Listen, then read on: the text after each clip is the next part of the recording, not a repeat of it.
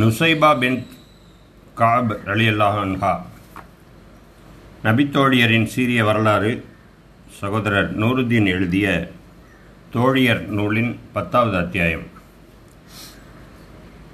பொய்யன் முசைலமாவின் அரசவை நிறைய மக்கள் குழுமியிருந்தனர். யாரெங்கே கொண்டு வாருங்கள் அந்த தூதுவனை என்று கட்டளை பிறப்பிக்கப்பட கனத்த சங்கிலிகளால் அவரை பூட்டி இழுத்து வந்தார்கள் காவலர்கள். கால் விலங்கு தரையில் பு- புரள வந்து நின்றார் ஹபீப் இப்னு ஜயீத் ரலியல்லாஹன்ஹு இவரது வரலாற்றை நாம் முன்னர் விரிவாக பார்த்தோம் தோழர்கள் நூலில். இங்கு முன்கதை சுருக்கம் போல முக்கிய நிகழ்வொன்றை மீண்டும் நினைவுபடுத்திக் கொள்வோம். முகத்தில் எவ்வித கலக்கமோ கலவரமோ இல்லாமல் மிகவும் சாதாரணமாக நின்று கொண்டிருந்தார் ஹபீப். அவர் என்ன குற்றம் செய்தார் என்று விலங்கு பூட்டு விசாரணை. அதை காண மொய்த்திருக்கும் கூட்டம். தானும் ஒரு நபி என்று உளர ஆரம்பித்து மக்களை வழி வழிகெடுக்க முனைந்துவிட்ட முசைதமாவை எச்சரித்து நபி அவர்கள் ஒரு கடிதம் அனுப்பியிருந்தார்கள். அதை சுமந்து வந்த தூதுவர் தோழர் ஹபீப் இப்னு சயித் தொன்று தொட்டு தூதர்களுக்கு என்று அளிக்கப்பட வேண்டிய கௌரவம் ஒன்று உண்டு. அவர்களுக்கு பாதுகாப்பு உண்டு. அதெல்லாம் பொது விதி. ஆனால் நபி அவர்களின் எச்சரிக்கை அளித்த கோபத்தில் என்ன செய்வது என்று தெரியவில்லை மடையன் முசைலமாவுக்கு. ஹபீபை கைது செய்து மறுநாள் விசாரணைக்கு இழுத்து வரச் சொல்லியிருந்தான். முசைலமா அவரை நோக்கி கேட்டான் முகம்மது யார்? அல்லாவின் தூதரா? உடனே பதில் வந்தது ஆம் முகமது அல்லாவின் தூதர் என்று நான் சாட்சி கூறுகின்றேன். கோபத்தால் வெடித்து விடுவதைப் போல அவரை பார்த்த முசைலமா அடுத்த கேள்வி கேட்டான் நானும் அல்லாவின் தூதர்தான் என்பதற்கு நீ சாட்சி கூறுகிறாயா? இதற்கு அந்த நபித்தோழர் அளித்த பதிலை முசைலமாவால் கேட்க பொறுக்கவில்லை. எனக்கு காது கொஞ்சம் மஞ்ச மந்தம். நீ சொல்வது எனக்கு கேட்கவில்லை. முகத்தில் உணர்ச்சி எதுவும் வெளிக்காட்டாமல் அப்பாவியாய் பதிலளித்தார் ஹபீப். சீற்றத்தில் முகம் வெளுத்தது முசைலமாவுக்கு. உதடுகள் துடித்தன. அவர் உடலில் ஒரு பகுதியை வெட்டி எறியுங்கள் என்றான். காத்திருந்த காவலன் அப்படியே ஆகட்டும் என்று கூர்மையான வாள் கொண்டு அவரது உடலின் ஒரு பகுதியை வெட்டி எறிய நிலத்தில் விழுந்தது அது. தரையெல்லாம் ரத்தம் முகமது அல்லாவின் தூதர் என்று நீ சாட்சி பகருகின்றாயா? என்று மீண்டும் தன் கேள்வியை கேட்டான் முசைலமா. இப்பொழுதும் உடனே பதில் வந்தது ஆம் முகமது அல்லாவின் தூதர் என்று நான் சாட்சி கூறுகிறேன். நானும் அல்லாவின் தூதர் என்று சாட்சி கூறுகின்றாயா? நான் தான் சொன்னேனே எனக்கு காது மந்தம் என்று அதனால் நீ என்ன சொல்கிறாய் என்று எனக்கு கேட்கவில்லை. கோபம் மேலும் அதிகமானது பொய்யனுக்கு. மற்றொரு பகுதியை வெட்டச் சொன்னான். உடலின் மற்றொரு பகுதி தரையில் விழுந்தது. குழுமியிருந்த கூட்டத்தாருக்கு அவரின் உறுதியையும் விடாப்பிடி கொள்கையையும் பார்த்து வியர்த்து கொட்ட இவருக்கோ குருதி கொட்டி கொண்டிருந்தது. முசேலமாவும் மீண்டும் மீண்டும் கேட்டுக்கொண்டே இருக்க மீண்டும் மீண்டும் அதே பதில் வந்து கொண்டிருந்தது. கசாப்பு கடையில் தொங்கும் ஆட்டிறைச்சியை வெட்டுவார்களே அதைப் போல காவலனும் ஹபீபின் உடலை பாகம் பாகமாய் வெட்டி கொண்டிருந்தான். பாதிக்கும் மேற்பட்ட அவரது அங்கங்கள் தரையில் துண்டுகளாக சிதறிக் கிடக்க மறுபாதி இரத்தக் கலரியில் படுகோரமாய் உருமாறி கிடந்தது. ஆனாலும் அவர் உதடுகளிலிருந்து வரும் வார்த்தைகள் மட்டும் மாறவில்லை. முகம்மது அல்லாவின் தூதர் என்று நான் சாட்சி கூறுகின்றேன் என்று சொன்ன சொன்னபடியே இறுதியில் விடை பெற்றது அவரது ஆவி. குற்றுயிராய் இருந்தவர் முற்றிலும் இறந்து விழுந்தார் ரலியுல்லாஹு செய்தி மதினா வந்து சேர்ந்தது அவரின் தாயாரையும் அடைந்தது. மகன் இறந்த செய்தி ஒரு தாய்க்கு எத்தே எத்தகைய சோகச் செய்தி? அதிலும் கண்ட துண்டமாய் வெட்டி கொல்லப்பட்டார் என்றால் பெற்ற வயிற்றுக்கு அது எவ்வளவு பெரிய வழி? ஆனால் அதை கேட்ட அந்த தாயோ இத்தகைய நிகழ்வு ஒன்றுக்காகத்தான் நான் அவனை வளர்த்தும் உருவாக்கியும் வந்தேன். என்னுடைய நற்கூலியையும் அவனுடைய பரிசையும் அல்லாவிடமே தேடு தேடுகிறேன் என்றார் எளிதாய். சிறுவனாய் இருந்தபோது ஒரு நாள் இரவு அக்கபாவில் தூதர் சல்லல்லா அலிஸ்லாம் அவர்களிடம் உயிர் தருவேன் என சத்திய பிரமாணம் செய்து தந்தான். அதை பெரியவனானதும் நிறைவேற்றி விட்டான் என் மகன். எனக்கு அல்லாஹ் வாய்ப்பளித்து முசைலமாவை நான் நெருங்கினால் அவனது இழப்பிற்காக தங்களது முகத்தை அரைந்து கொண்டு அரற்றுவதற்கு அவனுடைய மகள்களுக்கு நல்ல வாய்ப்பளிப்பேன் என்றான் என்றார் அந்த வீரத்தாய். தம் மகனின் கோர முடிவை கேட்டு சுருக்கமாய் பதிலுரைத்த அந்த வீரத்தாய் நுசைபா பின் காப் அல் மாசினியா ரெலியல்லா அன்ஹா. எத்ரிப் நகரில் கஜரத் குலத்தை சேர்ந்த ஒரு குடும்பம் வசித்து வந்தது. தந்தை தாய் இரு மகன்கள் என்ற அளவான குடும்பம். எப்பொழுதும் போல் அவர்களது பொழுது ஓடிக்கொண்டிருந்தது. ஒரு நாள் மக்காவிற்கு யாத்திரை சென்று வந்த யத்ரிப் மக்கள் சிலர் மக்காவாசிகளை இருவரை தம்முடன் அழைத்து வந்திருந்தனர். Musab ibn Umair Abdullah bin Ummi Maktoum ரலீலா அன்ஹுமா. இவர்கள் சொல்வதை கேளுங்கள் என்று மக்காவாசிகளை தம் மக்களுக்கு அறிமுகப்படுத்தினார்கள் வந்தவர்கள். துவங்கியது முசப் பின் உமைரின் பணி. ஏறக்குறைய எத்ரிபின் அனைத்து வீட்டுக் கதவுகளையும் அவரது செய்தி தட்டியது. காந்தமாய் மாறிப்போனார் அவர். அதன் பலன் அடுத்த யாத்திரை காலத்தில் எழுபத்தி மூன்று ஆண்களும் ரெண்டு பெண்களும் கொண்ட மதினத்து குழு மக்காவிற்கு சென்றது முகமது நபி சல்லா அலுவலம் அவர்களை சந்திக்க. அந்த குழுவில் மேற்சொன்ன குடும்பமும் அடக்கம். மக்காவுக்கு சென்று புனித யாத்திரை முடித்த அந்த குழுவினர் இரண்டாம் நாள் ஊர் உறங்கிய நள்ளிரவு நேரத்தில் அக்கபா பள்ளத்தாக்கில் முகமது நபி சல்லா அலுவலம் அவர்களுடன் ஒரு ரகசிய சந்திப்பு நிகழ்த்தினர். வரலாற்று முக்கியத்துவம் வாய்ந்த சந்திப்பு அது. அதன் முடிவில் நபி அவர்களுக்கும் அந்த எத்ரிப் குழுவினருக்கும் இடையில் ஒரு உடன்படிக்கை ஏற்பட்டது. இரண்டாம் அக்கபா உடன்படிக்கை. தங்களது உயிர் பொருள் செல்வம் அனைத்திற்கும் மேலாய் நபியை நேசித்து ஏற்றுக்கொள்வதாகவும் காப்பாற்றுவதாகவும் அவர்கள் அனைவரும் சத்திய பிரமாணம் செய்து கொடுத்தனர். அந்த குழுவில் இடம்பெற்றிருந்த அந்த குடும்பத்தின் அனைத்து உறுப்பினர்களும் அந்த சத்திய பிரமாணத்தில் கலந்து கொண்டனர். சயிது பின் ஆசிம் அவரது மனைவி உம்மு உமாரா எனும் நுசைபா பின் காப் அல் மாசினியா அவர்களின் இரு மகன்கள் அப்துல்லா அப்துல்லா இப்னு சயித் மற்றும் ஹபீப் இப்னு சயித் ரெலியல்லாஹான்ஹும் உம்மு உமாரா என்பது புனைப்பெயராகத்தான் நுசைபாவுக்கு ஏற்பட்டு இருந்தது தவிர அவருக்கு உமாரா என்ற பெயரில் மகனோ மகளோ இல்லை. அந்த குழுவில் இரண்டு பெண்கள் என்று பார்த்தோம் அல்லவா உம்மு உமாராவிடம் உம்மு உமாராவுடன் இடம்பெற்றிருந்த மற்றொரு பெண் உம்மு மணி என்ற அஸ்மா பின் அம்ரு இப்னு அத்தி இந்த பெண்கள் இருவரும் பிரமாணம் அளிக்கும் முறை வந்ததும் ஆண்களது பிரமாணத்தை ஏற்றுக்கொண்ட அதே நிபந்தனைகளுடன் பெண்களின் பிரமாணத்தையும் ஏற்றுக்கொள்வேன். ஆனால் அந்நிய பெண்களின் கைகளை பிடிக்க மாட்டேன் என்று தெரிவித்து விட்டார்கள் நபி அவர்கள். அதன்படி அதே நிபந்தனைகளுடன் அந்த இரு பெண்மணிகளும் பிரமாணம் அளித்தனர். சத்தியமான பிரமாணம். அதன் பிறகு குழு மதினா திரும்பி தம் வாசலை அகலத் திறந்து வைத்தது மக்காவிலிருந்து வரப்போகும் முஸ்லிம்களுக்காக. நிறைய முஸ்லிம்கள் எத்ரிபிற்கு புலம்பெயர்ந்தனர்.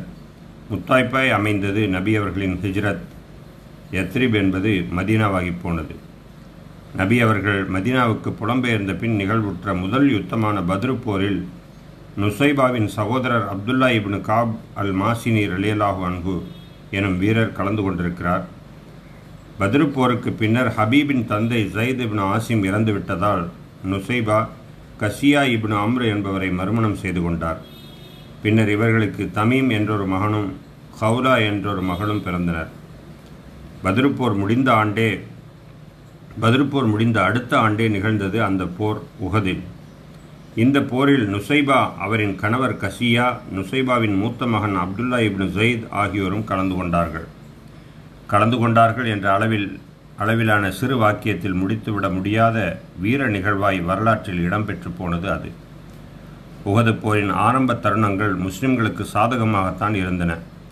மலையுச்சியில் காவலுக்கு இருந்த முஸ்லிம் வீரர்கள் போர் முடிந்து விட்டது என்று நினைத்து தங்களுக்கு நபி அவர்கள் இட்ட கட்டளையை மறந்து கீழே இறங்கி ஓடி வந்ததும் தான் போரின் போக்கு மாறிப்போனது.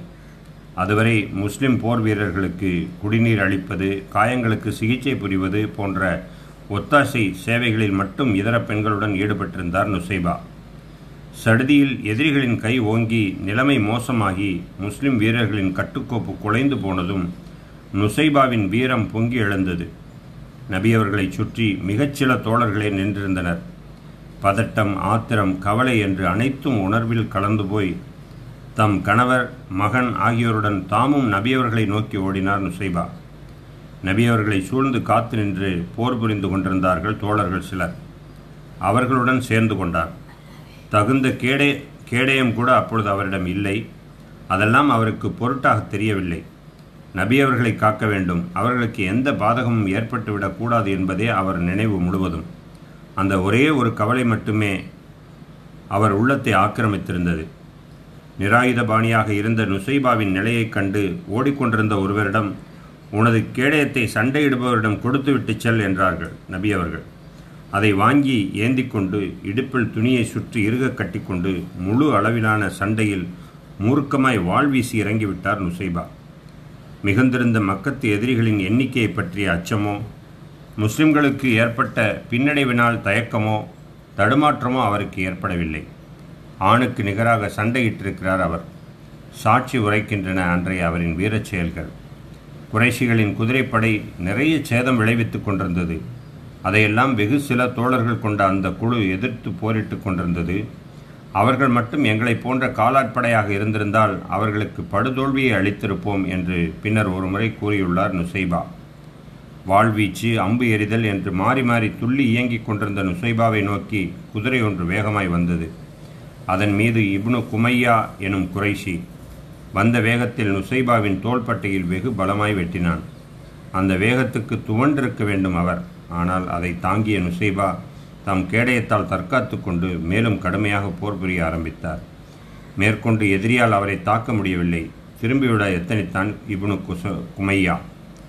ஆனால் நுசைபா ஒரு காரியம் செய்தார். அவன் அமர்ந்திருந்த குதிரையின் கால்களை தம் ஆயுதத்தால் பலமாக தாக்கி முடமாக்க சடேரென சரிந்தது குதிரை. துப்பென்று மல்லாக்க தரையில் விழுந்தான் மக்கத்து படைவீரன். இதற்கிடையே இதனை கவனித்துவிட்ட நபி அவர்கள் நுசைபாவின் மகனை நோக்கி உம்மு உமாராவின் மகனே உன் தாயார் உன் தாயார் அவரது காயத்திற்கு கட்டுப்போடு என்று உத்தரவிட்டார்கள். நுசைபாவுக்கு ஏற்பட்ட காயம் மிக மிக ஆழமான வெட்டு. நிறைய ரத்தம் கொப்பளித்து வழிந்து கொண்டிருந்தது. யா அல்லா இவர்களை சொர்க்கத்தில் என் தோழர்களாக ஆக்கி வைப்பாயாக என்று இறைஞ்சினார்கள் நபி அவர்கள். அந்த வார்த்தைகள் நுசைபாவின் செவியில் தெளிவாய் விழுந்தன. தெள்ளத் தெளிவாய் அதன் அர்த்தத்தை உணர்ந்தார் அவர். நம் வாழ்வு உய்வுற இது போதாது. மகிழ்ச்சி பொங்கச் சொன்னார். ஆஹா இதன் பிறகு இவ்வுலகில் எனக்கு என்ன நிகழ்ந்தாலும் கவலையே இல்லை. எல்லாம் துச்சம். மகன் தன் உதவிக்கு வரும் வரை நுசைபா காத்திருக்கவில்லை. கீழே விழுந்தவனை சரமாரியாக தாக்கி அவனை கொன்றுவிட்டுத்தான் நிமிர்ந்தார். நுசைபாவுக்கு ஏற்பட்ட அந்த காயம் எத்தனை ஆழமாக இருந்ததென்றால் பின்னர் அதற்காக ஓராண்டு வரை அவர் சிகிச்சை மேற்கொள்ள வேண்டியிருந்தது. ஆனால் அன்று போர்க்களத்தில் என்ன துணி கிடைத்ததோ அதை எடுத்து காயத்தை சுற்றி கொண்டு அவர் போரை தொடர்ந்து கொண்டிருந்தார். அவரின் மகன் அப்துல்லா இப்னு ஜெயிதுக்கும் பலமான காயம் ஏற்பட்டிருந்தது. தடுத்து நிறுத்த இயலாமல் எக்கச்சக்க ரத்தம் ஓடியது. உனது காயத்துக்கு கட்டுப்போடு என்றார்கள் நபி அவர்கள். இதை கவனித்துவிட்ட நுசைபா தம் மகனிடம் விரைந்து வந்தார். பெற்ற மகனின் ரத்தம் பொங்கும் காயத்திற்கு தம் இடுப்பு துணியை கிழித்து பாசம் பொங்க கட்டு இட்டார் அடுத்து பேசியது வீரம். எழுந்திரு மகனே எதிரிகளை தாக்கு. இன்று நீர் பொறுத்து கொள்வதைப் போல எவராலும் பொறுத்து கொள்ள முடியும் உம்மு உமாரா என்றார்கள் நபி அவர்கள். அப்துல்லாவை தாக்கிய எதிரி மீண்டும் அங்கு நெருங்கினான். அவனை நுசைபாவுக்கு அடையாளம் காண்பித்தார்கள் நபி அவர்கள். அவன்தான் உன் மகனை தாக்கியவன். அவனை நோக்கி புலியாய் பாய்ந்தார் நுசைபா. அவனது கெண்டைக்காலில் தம் வாளால் பலமான ஒரு போடு. மழுக்கென்று முழங்கால் மடங்கி தரையில் விழுந்தான். முஸ்லிம்கள் அவனை சுற்றி வளைத்தனர் கொன்று முடித்தனர். கடைவாய்ப்பல் தெரியும் அளவுக்கு சிரித்தார்கள் நபியவர்கள் பழி வாங்கிவிட்டாய் உம்மு உமாரா? உன்னை மேலோங்க வைத்த அல்லாவுக்கே புகழனைத்தும் என்றார்கள். பின்னர் இந்நிகழ்வை பற்றி குறிப்பிடும்போது உகது போர் நாளன்று இடப்புறம் வலப்புறம் என்று எந்த பக்கம் திரும்பினாலும் நுசைபா என்னை காத்து போர் புரிந்ததை கண்டேன். என்று நபி அவர்கள் தெரிவித்தார்கள். அப்படி சுற்றி சுழன்று சுழன்று போரிட்ட நுசைபாவுக்கு அவரது உடலில் ஏற்பட்ட காயங்கள் பன்னிரண்டு. சிராய்ப்பு காயம் நகம் பெயர்ந்தது நகம் பெயர்ந்தது பிடரியில் வலி போன்ற விஷயமெல்லாம் இல்லை. உம்மு சபி உம்மு சயீத் பின் சாத் இபின் ரபியூ என்பவர் ஒருமுறை நுசைபாவின் உகது போர் நிகழ்வை குறிப்பிடும்போது நுசைபாவின் கழுத்துக்கும் தோளுக்கும் இடைப்பட்ட பகுதியில் பெரும் பள்ளம் ஒன்றைக் கண்டேன். அந்த போரில் அவர் அடைந்த காயம் அது என்று கூறியிருக்கிறார். தோள்பட்டையில் சதை காணாமல் போய் ஏற்பட்ட பள்ளம். இக்காலத்தில் அலங்காரம் என்ற பெயரில் கண்ட இடத்தில் உத உடலை பொத்தலாக்கி அலங்கோலமாக்கிக் கொள்வது நாகரிகம். அவர்களோ இறைவனுக்காகவும் அவனுடைய தூதருக்காகவும் தம் உடல் அலங்கோலமானாலும் பரவாயில்லை என்று களம் புகுந்து வெளிவந்திருக்கிறார்கள். அகமெல்லாம் பேரழகாகி போனது. அதன் பின்னர் ஹுதைபியா உடன்படிக்கை ஹைபர் யுத்தம் மக்காவின் வெற்றி ஹுனைன் யுத்தம் என்று எந்த எந்தெந்த முக்கிய நிகழ்வுகளையும் தவறவிடவில்லை நுசைபா. இவ்விதம் வீரமே வாழ்க்கையாக வாழ்ந்தவரின் மகன் ஹபீப் இப்னு ஜெய்தை தான் முசைலமாவிடம் தன் தூதராக அனுப்பி வைத்தார்கள் முகமது நபி சல்லா அலிஸ்லம் கண்ட துண்டமாய் வெட்டி கொல்லப்பட்டார் என்று அந்த மகனை பற்றிய செய்தி வந்ததும் அத்தனை வழியும் அவருள் அமுங்கி போய் வெளிவந்தன இறை நேசமும் பக்குவ வார்த்தைகளும். இத்தகைய நிகழ்வுக்கு நிகழ்வுக்காகத்தான் நான் அவனை வளர்த்தும் உருவாக்கியும் வந்தேன். என்னுடைய நற்கூலியையும் அவனுடைய பரிசையும் அல்லாவிடமே தேடுகிறேன். சிறுவனாய் இருந்தபோது ஒரு நாள் இரவு அக்கபாவில் தூதர் சல்லல்லா அலிஸ்லம் அவர்களிடம் சத்திய பிரமாணம் செய்து தந்தான் என் மகன். அதை பெரியவனானதும் நிறைவேற்றிவிட்டான். எனக்கு அல்லாஹ் வாய்ப்பளித்து முசேலமாவை நான் நெருங்கினால் அவனது இழப்பிற்காக தங்களது முகத்தை அறைந்து கொண்டு துன்பத்தில் அரற்றுவதற்கு அவனுடைய மகள்களுக்கு நல்ல வாய்ப்பளிப்பேன் என்று கூறினார் நுசைபார் அலியல்லாவான்ஹா நபி அவர்களின் மறைவிற்கு பின்னரும் முசைலமாவின் பிரச்சனை ஓயாமல் தொடர்ந்தது இன்னும் சொல்லப்போனால் உச்சக்கட்டத்தை அடைந்தது. அபுபக்கர் அலிலான்கு கலீஃபாவாக பொறுப்பேற்றுக் கொண்டவுடன் முசைலமாவின் விவகாரத்தில் முக்கியமாய் கவனம் செலுத்தினார். மதினாவிலிருந்து கிளம்பியது முஸ்லிம்களின் படை. அதன் விவரங்களை தோழர்களின் வரலாற்றில் நெடுக விரிவாய் படித்தோம். அதனால் இங்கு நுசைபாவின் பங்கை மட்டும் பார்ப்போம். ஹரீஃபா அபுபக்கரின் அபுபக்கரின் மத்தின் மதினா நகர வீதிகளில் பொய்யன் முசைலமாவை எதிர்த்து போரிட மக்களுக்கு அழைப்பு விடுத்துக்கொண்டே சென்றார். தொழுகையின் அழைப்பிற்கு எப்படி முந்திக் கொண்டு ஓடி வருவார்களோ அதேபோல்தான் போரின் அழைப்பிற்கும் கிளம்பினார்கள் அந்த மக்கள். நுசைபா ஆவலுடன் எதிர்பார்த்திருந்த நாளாயிற்றே அது போர் அழைப்பு காதில் விழுந்ததும் மகனே கிளம்பு என்று தன்னுடைய மகன் அப்துல்லாவுடன் வாளை தூக்கி கொண்டு முஸ்லிம் படைகளுடன் யமாமாவை நோக்கி ஓடினார் உம்மு உமாரா. அங்கோ கடுமையான யுத்தம். முஸ்லிம்களுக்கு பெரும் சமா சவாலாய் அமைந்த யுத்தம் அது. அல்லாவின் விரோதி எங்கே? எனக்கு காண்பியுங்கள். எங்கே அல்லாவின் அந்த விரோதி என்று இறை தேடும் பெண் புலியைப் போல படை வரிசையினருடைய சீற்றமுடன் பாய்ந்து முன்னேறிக் கொண்டிருந்தார் நுசைபா. கடைசியில் அவனை அந்த அம்மையார் அடைந்தபோது துண்டாடப்பட்டு கிடந்தான் முசைலமா. வகுஷி பின் ஹர்பு தமது ஈட்டியால் அவனுக்கு முற்றுப்புள்ளி வைத்திருந்தார். அதை கண்டவுடன் தான் அமைதியும் உளநிறைவும் ஏற்பட்டது அந்த அம்மையாருக்கு. உகது போரில் முஸ் நுசைபாவுக்கு பன்னிரண்டு விழுப்புண்கள் என்று பார்த்தோமே அந் இந்த போரில் பதினொன்று. தவிர உகது போரின் போரின் போது தோள்பட்டையில் காயம் ஏற்பட்ட அந்த கையை இந்த போரில் முழுவதும் இழந்திருந்தார்.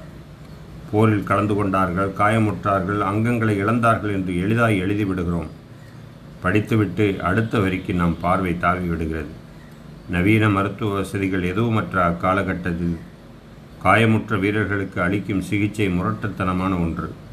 எமாமா போரில் ஹாலித் பின் வலீத் தமக்கு நல்ல சிகிச்சை அளித்து கவனித்துக் கொண்டார் என்று குறிப்பிட்டுள்ளார் நுசைபா. அது எப்படியான சிகிச்சை? எண்ணெயை கொதிக்க வைத்து காயங்களின் மேல் ஊற்றுவார்கள். அது கிருமி நாசினியாகவும் காயத்தை தீர்த்தும் உதவுகின்ற மருத்துவம். எவ்விதமான மயக்க மருந்தோ வலி மரத்து போகும் மருந்துகளோ இல்லாத அக்காலத்தில் இந்த சிகிச்சைக்கு உட்படும் வேதனை எப்படி இருந்திருக்கும்? அதைவிட உடல் உறுப்பை இழந்து விடுவது எவ்வளவோ மேல் என்று கூறியிருக்கிறார் நுசைபா. நாம் எல்லாம் மனம் மறத்து போய் சொகுசில் தியாக வாழ்வை தொலைத்து விட்டு நிற்கிறோம். இத்தகு வேதனைகளையும் வலியையும் தாமே முன்வந்து இழுத்து போட்டுக்கொள்ள வேண்டிய அவசியம் அவர்களுக்கு என்ன இருந்தது?